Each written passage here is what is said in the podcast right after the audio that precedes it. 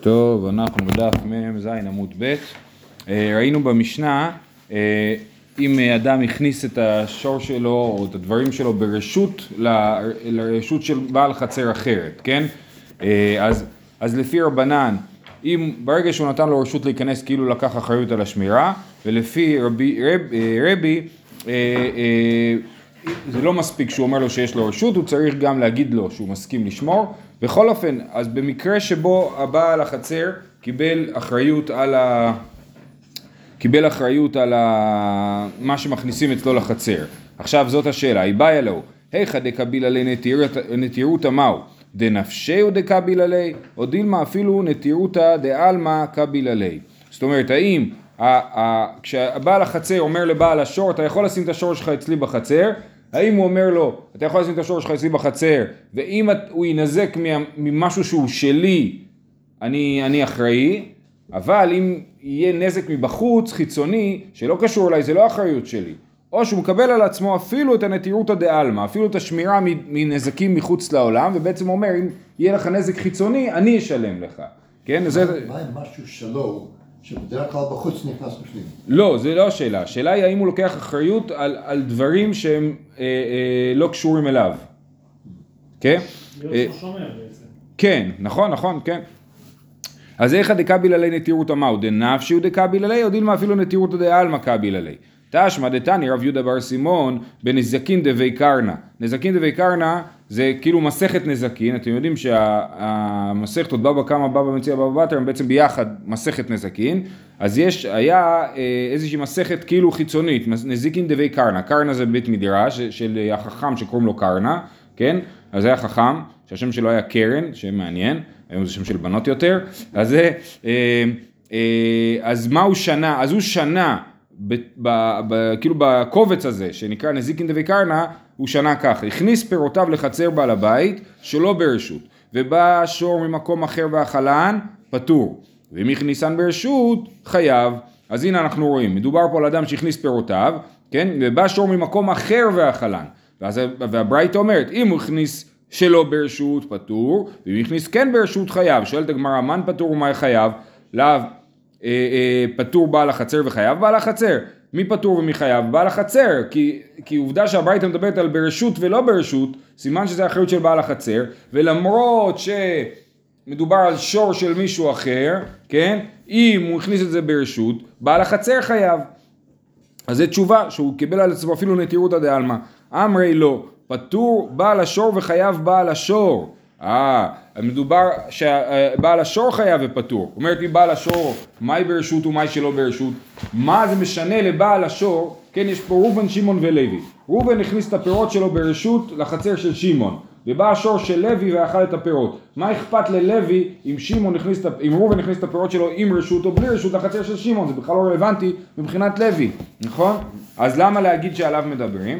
אומרת הגמרא, איכא דאמר ברש... אה, סליחה, סליחה. מהי ברשות ומהי שלא ברשות איכא? מה זה משנה הרשות והלא רשות?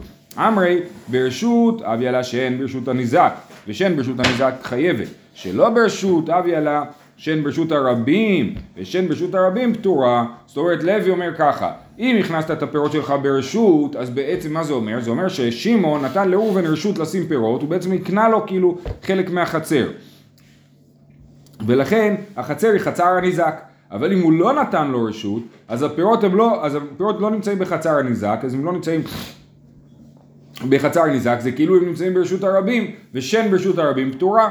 אז לכן, אם ראובן שם את הפירות שלו בלי רשות בחצר של שמעון, אז השור של לוי לא יהיה צריך לשלם כשהוא אוכל את הפירות האלה. כי מבחינת לב, כי מבחינת אה, אה, ראובן זה לא החצר שלו, זה לא חצר הניזק, ולכן הוא כאילו שם את הפירות שלו ברשות הרבים. ואז בא השור ואכל אותם. אוקיי?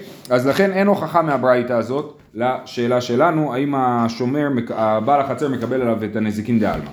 עוד ברייתא מאוד דומה, תשמע, הכניס שורו לחצר בעל הבית שלא ברשות, הוא בא שור ממקום אחר ונגחו. שוב, ראובן שם את השור שלו בחצר של שמעון, ובא השור של לוי ונגח את, את השור של ראובן.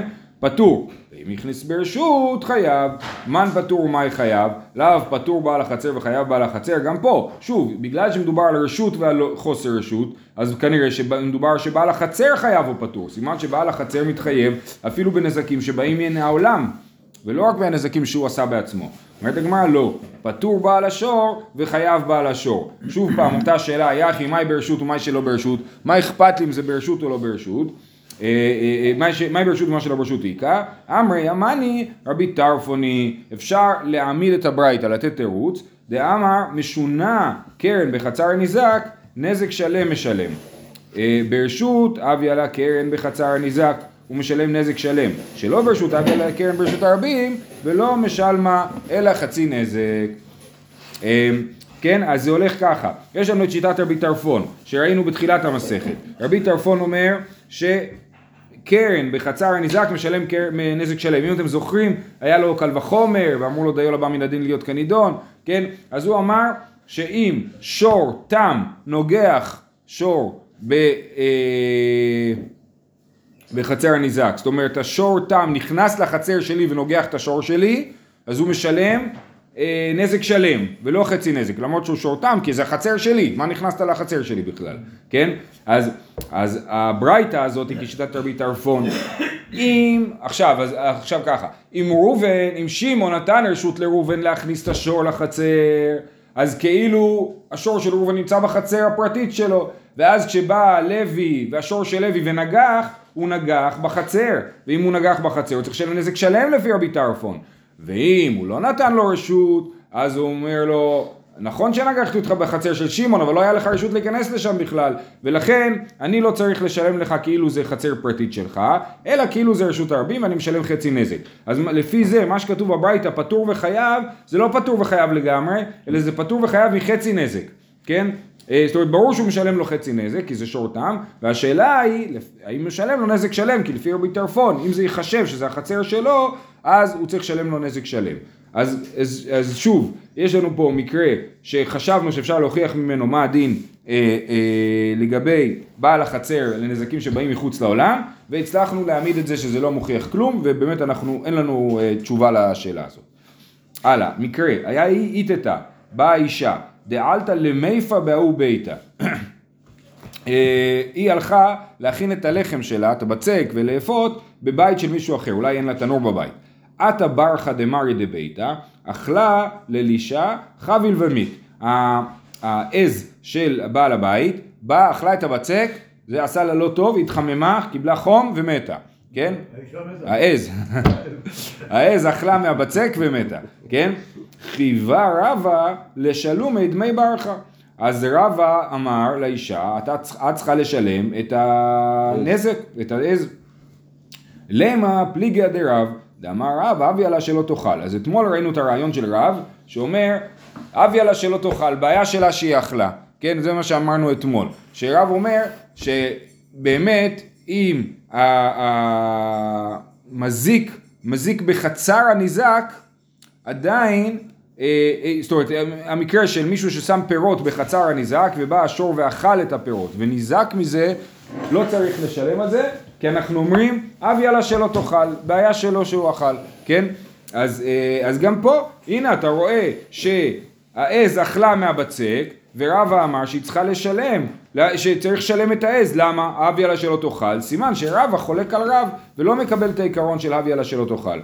אמרי אחי אשתא, אתה שלא ברשות, לא קבילה לנטירותה, אחא ברשות קבילה לנטירותה. זאת אומרת, המקרה שאמרנו אבי עלה שלא תאכל זה היה כשהוא נכנס שלא ברשות, הוא שם את הפירות שלו בלי רשות בחצר, אז אנחנו אומרים עדיין יש אבי עלה שלא תאכל. אבל פה היה רשות לאישה להיכנס ולהכין את הלחם, ולכן בעל הבית היה צריך, אה, אה, אה, סליחה, בעל, בעלת העז הייתה צריכה לשמור על ה... לא בעלת העז, בעלת הבצק, הייתה צריכה לשמור שהעז לא תאכל לה, כן? אה, רגע. אה, שנייה, זהו, זה הפוך קצת. אז בואו נקרא את רש"י. הכא ברשות קבילה לי נטירותא דבהמתו ותמא דרבא לאו משום דקסבר דמאן דעל ברשות קבילה לי נטירותא דבהמות בעל החצר. דאיו דשני לאל כולה רבנני והוא כאילו בעל הקדרות כעל ברשות לא קביל עליו נטירותא. ואחר כדם פרש תמא דלקמי דלמיפה באה צניעותא אוקיי בסדר. זאת אומרת רש"י מסביר שאנחנו בחצי תשובה עדיין עדיין לא הבנו לגמרי. פה היה לה רשות להיכנס וזה שונה. למה זה שונה? עוד מעט נבין. שוב, אנחנו בשאלה, למה רבא חייב את בעלת הבצק לשלם לעז, לבעל העז שהיא הרגה, כן? אה, אז אומרת הגמרא, ומה ישנה מהאישה שנכנסה לטחון חיטין אצל בעל הבית שלא ברשות, ואכלתן בעדתו של בעל הבית פטור, ואם מוזקה חייבת, טעמה שלא ברשות, הברשות פטור, כן? זאת אומרת, ראינו את זה אתמול, מקרה שאישה, זה היה ברייתא, שאישה שנכנסה לטחון חיטים אצל בעל הבית, אם היא נכנסה בלי רשות והזיקה, אז היא צריכה לשלם, אבל היא נכנסה עם רשות, היא לא צריכה לשלם, ופה היא נכנסה עם רשות, למה אתה אומר שהיא צריכה לשלם על העז? אומרת הגמרא, אה, אמרי, לטחון חיטים כיוון דלא באי הצניעות עמידי, לא באי מסלקי מרוותא דחצר נפשיו, ועלי דידי רמי נטירותא. אבל למיפה, כיוון דבעיה צניעותא מרוותא דחצר מסלקי נפשיו, ילקח עלה דידה רמי נטירותא. זה הולך ככה, הפעולה של האפייה היא אה, לא צנועה. כן? כי האישה לשה את הבצק ו- ו- וזה דבר לא צנוע ולכן ברגע שבעל הבית אומר את יכולה לאפות אצלי בחצר אז בעצם הוא אומר אני לא נמצא פה, אני, אני יודע שאת רוצה צניעות כשאת שם ולכן אני לא פה, ממילא אין לי אחריות על מה שיהיה בחצר בזמן שאת אה, לשה אבל לתחינה שהיא לא פעולה שדורשת צניעות לכן הבעל הבית נמצא ליד ואז אם באה הבהמה שלו ואוכלת אז הוא אחראי, כן? זאת אומרת הוא אומר כשהוא נותן לה רשות ללוש, הוא בעצם נותן לה רשות ואומר, אני לא אהיה שם. את צריכה להסתדר לבד. ואם העז שלי תבוא לאכול מהבצק שלך, אז האחריות שלך, לא שלי. כי אני לא שם. וזה מה שקיבלתי על עצמי כשאמרתי לך שאת יכולה ללוש, כן? אה, אה, בניגוד לתחינה, ששם לא, הוא, הוא לא מקבל על עצמו לא להיות שם, ממילא נשארת האחריות שלו. אז זה, זה, מה? אז, אז ככה, ככה מסבירים, שזה לכן רבא חייב אותה באחריות על העז, כלומר את ידעת שבעל הבית לא נמצא, ממילא את היית אחראית על העז כשנכנסת לשם. זה כמו שמישהו אומר לך, אתה יכול להיכנס אליי הביתה, אני לא בבית, כן? כזה. אז הוא לא בבית, עכשיו האחריות שלך, כן? אז אם ננשוך אותך הכלב שלו, זה בעיה שלך. אה, אה, הלאה, הכניס שור לחצר בעל הבית, זה המקרה שמופיע במשנה, שה... טוב, זה, זה לא, ההמשך הוא כזה, אמר רבא, הכניס שורו לחצר בעל הבית שלא ברשות, וחפר בבורות שהכינו מערות. השור היה שור חופר וחפר בור, אני לא יודע איך זה קרה, אבל השור חפר בור בתוך החצר, נכנס, השור של ראובן נכנס בלי רשות לחצר של שמעון וחפר שם בור. עכשיו אה, בעל השור חייב בנזקי חצר, עכשיו החצר שווה פחות, באמצע החצר יש לי בור, אז אה, צריך לשלם על הבור.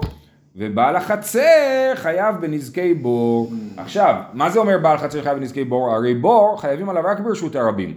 אלא מדובר שבעל החצר הפקיר את החצר שלו, הוא אמר, יאללה, עשה לי בור בחצר, לא רוצה את החצר הזאת, מפקיר את החצר, עכשיו החצר הפכה להיות רשות הרבים, ואז נפל שם מישהו, ונפלה בהמה וניזוקה, כן? אז בעל החצר חייב בנזקי הבור, אבל למה? מי חפר את הבור? השור, כן? אף על גב דאמר מר, כי יכרה איש בור ולא שור בור, אז באמת, לכאורה, כשהשור חופר את הבור, אין אחריות לבעל הבור או לבעל השור, כן? כי יכרה איש בור ולא כי יכרה שור בור. אומרת הגמרא, אחא כמאן דאית לי לאייך למלויי ולא כמליי כמאן דקריא דמי. פה זה מקרה ייחודי. אם בא השור שלי וחופר בור ברשות הרבים, כן? ואז נופל שם מישהו, אני לא צריך לשלם.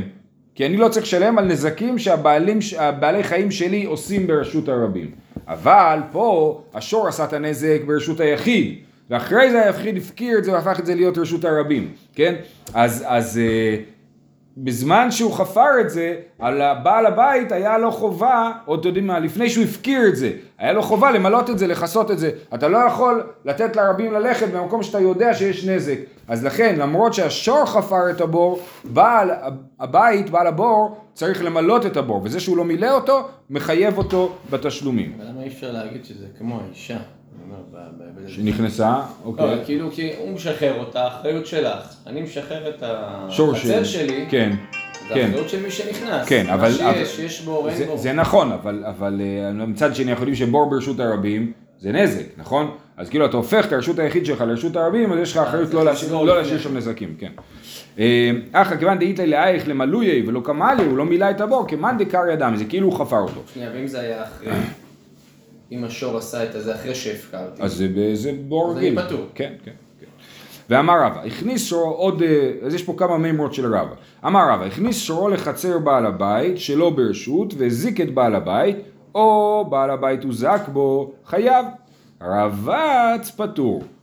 כן? אז אנחנו, מדובר על שור שנכנס לחצר בלי רשות, אם הוא רבץ ועשה נזק, פטור. אומרת הגמרא, משום די רבץ פטור, מה ההיגיון בזה? אמר רב פאפא, מהי רבץ? שהרביץ גללים ונטלפו כליו של בעל הבית. דאביה גללים בור, ולא מצינו בור שחייב בו את הכלים. השור נכנס לחצר של בעל הבית, עשה שם אה, את הצרכים שלו, ואז הכלים של בעל הבית לכלכו מה, מהצרכים שלו, אז הוא לא צריך, בעל השור לא צריך לשלם על זה, כי זה נחשב לבור, הגללים הופכים להיות בור, כן?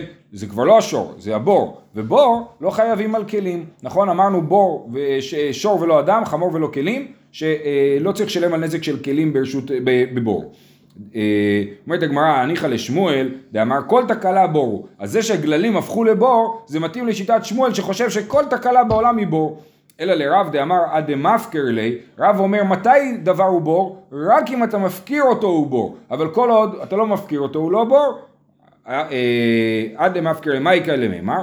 אמרי, סתם גללים הפקור מפקר לו. אז התשובה היא, כן, אבל זה גללים. גללים באופן בסיסי זה הפקר. אמנם יש מה לעשות עם גללים, משתמשים בהם בתור אה, אה, עץ, כן, הגללים של בעלי חיים שאוכלי עשב, אז זה בעצם עץ. אה, אה, אפשר לעשות מהם גחלים מצוינות, כן? אבל באופן בסיסי זה הפקר, כן? לפני, לפני שזה משהו אחר. אה, ולכן גם רב מודה שהגללים האלה נחשבים לבור, כי הגללים האלה הם הפקר. אז זה היה הדבר השני שרבא אמר, הדבר השלישי, ואמר רבא, נכנס לחצר בעל הבית שלא ברשות והזיק את בעל הבית או בעל הבית הוזק בו, חייב. הזיקו בעל הבית, פטור, כן? אז אדם נכנס לחצר אה, אה, של מישהו אחר והזיק את בעל הבית, או בעל הבית הוזק בו. זאת אומרת, אפילו אם הוא לא הזיק באופן אקטיבי, אלא באופן פסיבי, כן? אני נכנס לחצר של מישהו אחר, הולך לישון שם, ואז בעל הבית נופל עליי, כי הוא לא ידע שאני שם, הוא הלך בחושך והוא נופל עליי, אז בעל הבית אה, אה, אה, או הזיק את בעל הבית, או בעל הבית הוזק בו, חייב, כי נכנס בלי רשות. והזיקו בעל הבית פטור, ואם בעל הבית עשה נזק לי, כן, שאני נכנסתי בלי רשות, בעל הבית פטור. אומרת הגמרא, אמר רב פאפא, לא המרן, אלא דלא הווה ידע בי, אבל הווה ידע בי, זיקו בעל הבית חייב, כן, זה רק אם בעל הבית בטעות הזיק לנכנס, למסיג גבול, אבל אם הוא הזיק לו בכוונה, אז בעל הבית חייב, זה מעניין איך זה מסתדר עם החוק דרומי, כן, זאת אומרת, יש את הדבר הזה של אדם בא במחתרת, אדם נכנס ולגנוב, פה הוא לא נכנס להזיק לחצר, הוא פשוט, לא יודע, בן אדם הומלס, חיפש מקום לישון, לא יודע, כן? אז הוא נכנס. אז אם בעל הבית לא ידע שהוא שם והזיק לו, הוא פטור, כי הוא לא היה אמור לדעת שהוא שם, הוא לא היה אמור לצפות לו, זה לא רשות הרבים.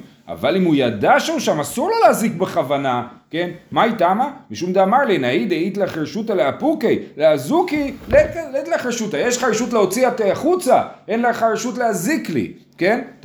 הומלס נכנס אליי לחצר והולך לישון שם, אז אני אוציא את ההומלס, אני לא יכול להרביץ לו בגלל זה, כן?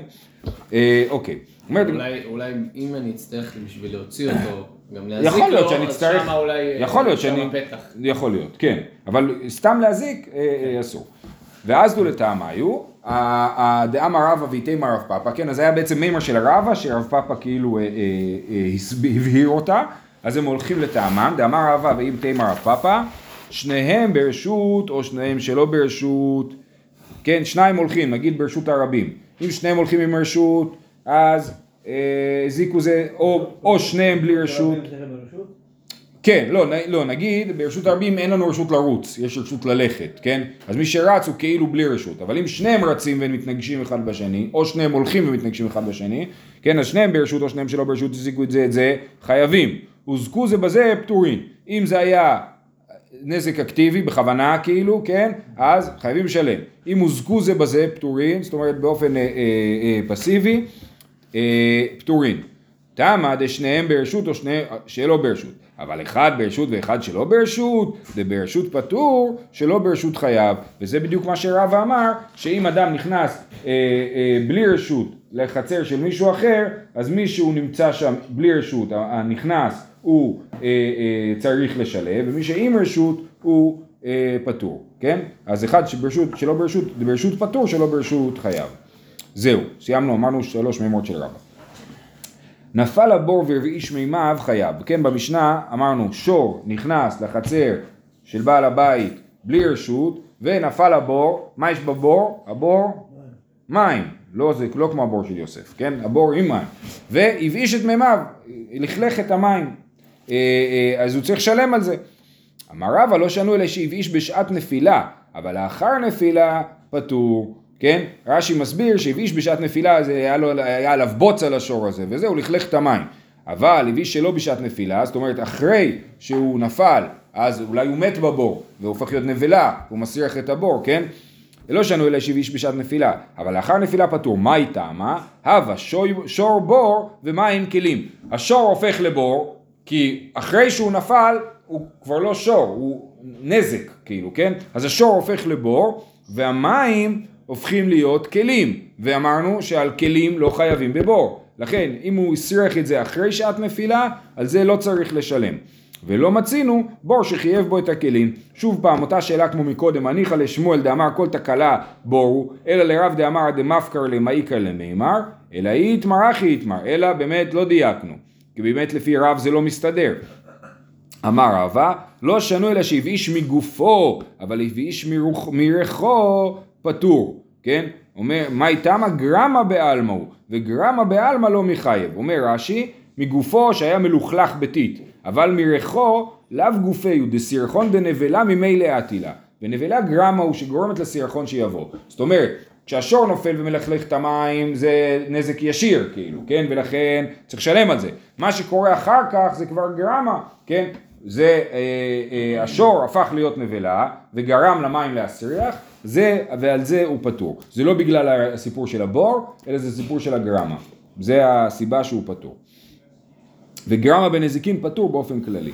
אה, הלאה, היה אביו ובנו לתוכו משלם את הכופר. המשנה אומרת שהבור עכשיו זה כן בור ריק, והיה שם בפנים את הבן של בעל הבית או את האבא של בעל הבית, נפל השור על הראש שלו והרג אותו. כן? משלם את הכופר, למה הוא משלם את הכופר? כי שור שהרג אדם משלם כופר, אבל מאיזה שור שהרג אדם משלם כופר? יפה, שור מועד, כן? שור טעם לא, אז איך יכול להיות שור מועד ליפול לבורות? אין שור מועד ליפול לבורות, נכון? אז, אז למה הוא משלם כופר? הוא שור טעם, אוקיי? אז אומרת הגמרא, והמאי התמו. אמר רב, במועד ליפול על בני אדם בבורות עסקינן. הוא מועד כל הזמן, הוא נופל על בני אדם. אומרת הגמרא, יחי בר קטלהו. עכשיו מקודם ראינו שהגמרא שאלה לפני uh, כמה דפים, איך יכול להיות שור מועד? הרי שור, תם שהרג אדם, חייב סקילה. איך יכול להיות שור מועד? אז אחת התשובות אמרנו שהוא כל פעם בורח, נכון?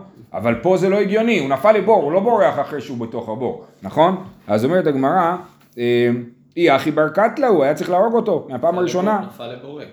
כן. ו? הוא נפל לבורק אז הוא כאילו לא עשה כלום, לא צריך... זה לא מועד. לא. כן, הוא לא מועד. הוא צריך להיות מועד להרוג בני אדם בתוך בורות. כן. הוא נפל שלוש פעמים לבור בלי אנשים, זה לא לא, זה לא. זה לא לא, צריך לא. דווקא ליפול לבור כן, שיש בו אנשים? כן, כן, כן, כן. אוקיי. ראינו את זה אז בסוגיה, כן. אה, אמר רב יוסף, דחזה ירוקה ונפל, הוא ראה עשב ליד הבור, אז הוא הלך לאכול את העשב והוא נפל לשם. אז מה קרה? אה, אז הנפילה הייתה בלי כוונה, כן? נכון? הנפילה הייתה בלי כוונה, ו... אה, אבל עכשיו זה לא בן אדם שבכוונה או לא בכוונה.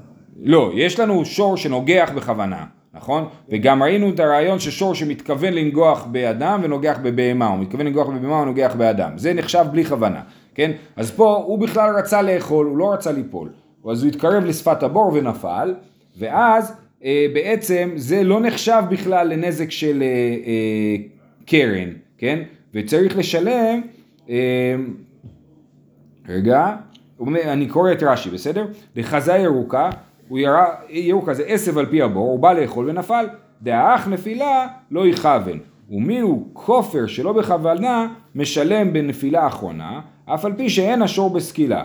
כן, אז כנראה שזה קרה לו כמה פעמים, שהוא נופל, הוא שור שעושה פדיחות, ונופל לתוך בורות בלי כוונה. אז הוא לא, אז הוא מצד אחד הוא מועד, מצד שני הוא לא חייב מיתה, כן? כי מתי שור חייב מיתה? כשהוא עשה בכוונה. אז הוא הופך להיות שור מועד שלא חייב מיתה. זאת אומרת, הוא הרג כבר אנשים והוא עדיין לא חייב מיתה? כן? כן, כן, כי שור... נפל הוא לא כן, בכוונה? כן, כי אמרנו ששור שהרג בלי כוונה, כי אמרנו כי מיתת הבעלים כך מיתת השור. כמו שבן אדם שהרג שלא בכוונה הוא לא חייב מיתה, ככה גם שור שהרג שלא בכוונה הוא לא חייב מיתה. אוקיי? אז זה העניין פה, שהוא חזי ירוקה אה, ונפל. ולכן הוא שור אה, אה, מועד שמשלם כופר והוא לא חייב מיתה. אה, שמואל אמר, תירוץ אחר, איך יכול להיות שור מועד ונופל על בני אדם בבורות? אמר אמני רבי יוסי הגלילי, דאמר, אתה משלם חצי כופר, תירוץ מצוין, שיטת רבי יוסי הגלילי. רבי יוסי הגלילי מה הוא אומר? שתם משלם חצי כופר. אז מה שכתוב במשנה, שהיה אביו ובנו לתוכו משלם את הכופר, מדובר על שור תם שנפל לתוך בור והרג אדם, והוא משלם חצי כופר. כמו ששור תם משלם חצי נזק, הוא משלם חצי כופר. אולה אמר רבי יוסי הגלילי, דאמר כרבי טרפון, דאמר קרן בחצר הניזק, נזק שלם משלם. הכי נמי, כופר שלם משלם. אולה משדרג עוד יותר את התירוץ, ואומר, זה רבי יוסי הגלילי שאומר ששור תם משלם חצי נזק, חצי כופר, וזה, שור, וזה לפי שיטת רבי טרפון, שכאשר זה קורה בחצר של בעל הבית, אז שור תם משלם נזק שלם. אז גם כופר, הוא משלם כופר שלם. אז שור תם שנכנס לתוך חצר של אה, מישהו, ושם הוא הרג אדם, כן? אז הוא ישלם כופר שלם בשילוב של רבי יוסי הגלילי פלוס אה, רבי טרפון. כן? אז אה, רבי יוסי גלילי דאמר כרבי טרפון, דאמר קרן בחצר נזק, נזק שלם משלם, הכי נמי כופר שלם משלם. בישלמה לאולה, שאולה זה היה התירוץ השני, נכון? הרבי יוסי גלילי משודרג, פלוס רבי טרפון. היינו דקתני היה אביו או בנו לתוכו, אלא לשמואל, מה עירי אביו או בנו? אפילו אחר נמי. זאת אומרת, אה, אה, לפי אולה אנחנו מבינים שמדובר בחצר הניזק ולכן הוא חייב לשלם נזק שלם כשיטת רבי טרפון. אבל לפי התירוץ הראשון שזה רבי יוסי הגלילי הרגיל אז שור תם שנפל לבור והרג אדם חייב לשלם חצי נזק, חצי כופר אפילו ברשות הרבים. אז למה דווקא אנחנו מדברים על מקרה שהיה אביו או בנו לתוכו? נדבר על מקרה אחר אומרת הגמרא, אורחא דמילתא קטני, כן, זה נכנס לנו בתוך הסיפור של בור, שור שנכנס לרשות ונפל לבור, אז כבר הבאנו את המקרה של היה אביו ובנו לתוכו, אבל אין לדייק מכך שזה דווקא אביו ובנו. אה, הלאה, היה, אם הכניס ברשות בעל החצר חייב.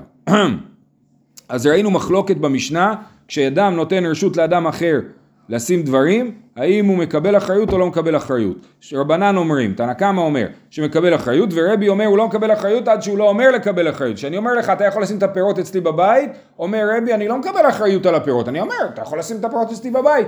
אם אני אגיד לך אתה יכול לשים את הפירות אצלי בבית ואני אשמור לך עליהם, אז אני מקבל אחריות. אז זה המחלוקת של רב, של רבנן ורבי. רב אמר הלכתא כתנא קמא, ושמואל אמר הלכתא כרבי. תנו רבנן, כנוס שורך וש, ושומרו ושמרו, הזיק חייו הוזק פטור. כנוס שורך ואני אשמרנו, הוזק חייו, הזיק פטור. כן? אז יש לנו, אני אומר למישהו, כנוס שורך ושומרו, זאת אומרת, תכניס את השור שלך לחצר שלי, אין לי בעיה, אבל אתה תשמור אותו ושומרו, כן?